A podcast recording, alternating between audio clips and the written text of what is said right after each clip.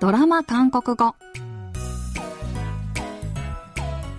皆さんこんにちは。アニャガセヨチョンユソンです KBS ドラマのセリフから日常生活で使える便利な言い回しを皆さんと一緒に勉強するドラマ韓国語。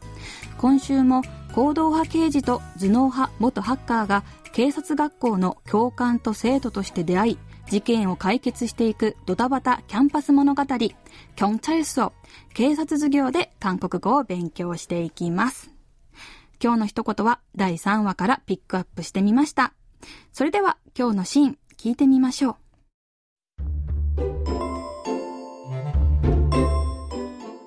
왜기다렸어먼저들어가자지아어떻게그래그얘기듣고뭘뭘들어아다는아니고 네가 우리 자치대 1등 해보겠다고 한 거.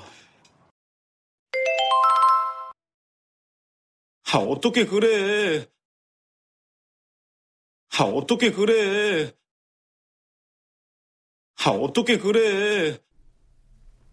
警察学校のチーム課題で一等をするため夜遅くまで練習に励む孫保。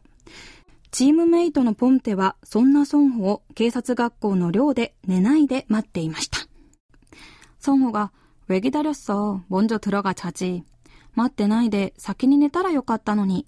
と言うと、ポンテは、어떻게그래그얘기를듣고あんなこと聞いちゃったのに先に寝れるもんか。と言います。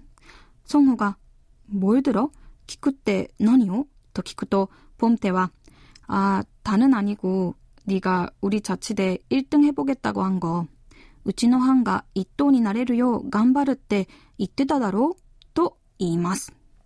今日はこのシーンから어떻게그래そんなことできないよを練習してみましょう。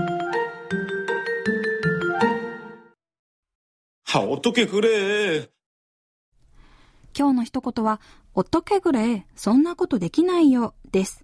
おとけはどうやってという意味で疑問文でよく使われますが、今日の一言では相手に質問するのではなく、自分の言うことを強調するために使う習字疑問文で使われました。くれはそうするという意味の動詞、くり肌の活用型で、おとけぐれを直訳すると、どうやってそんなことをする？になります。このフレーズは相手の提案や誘いなどに対し、そんなことできるわけないじゃない、そうするわけにはいかないよという意味で使う一言です。ドラマのシーンでは、待ってないで先に寝たらよかったのにという孫悟に、ポンテが、おとけぐれ、そんなことできるもんか、と、孫悟が自分の班の優勝を目指して頑張っているのに、先に寝れるわけない、と言っていました。目上の人に使いたいときは、語尾によをつけて、おとけぐれよと言ったら OK です。それでは今日のフレーズ、おとけぐれ、そんなことできないよを練習してみましょう。仕事が山積みなのに先に帰ってもいいという仕事仲間にこの一言。おとけぐれ、そうするわけにはいかないよ。バイトを無断欠勤しようと誘うバイト仲間にこの一言。おとけぐれ、そんなのダメだよ。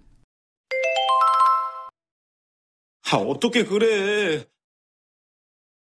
は、おとけぐれ。は、おとけぐれ。今日は相手の言葉に対し、そんなことできないよという意味のフレーズ、おとけぐれを練習しました。次回は말바꾸기없다で韓国語を勉強します。ではまた来週会いましょう。アンニョン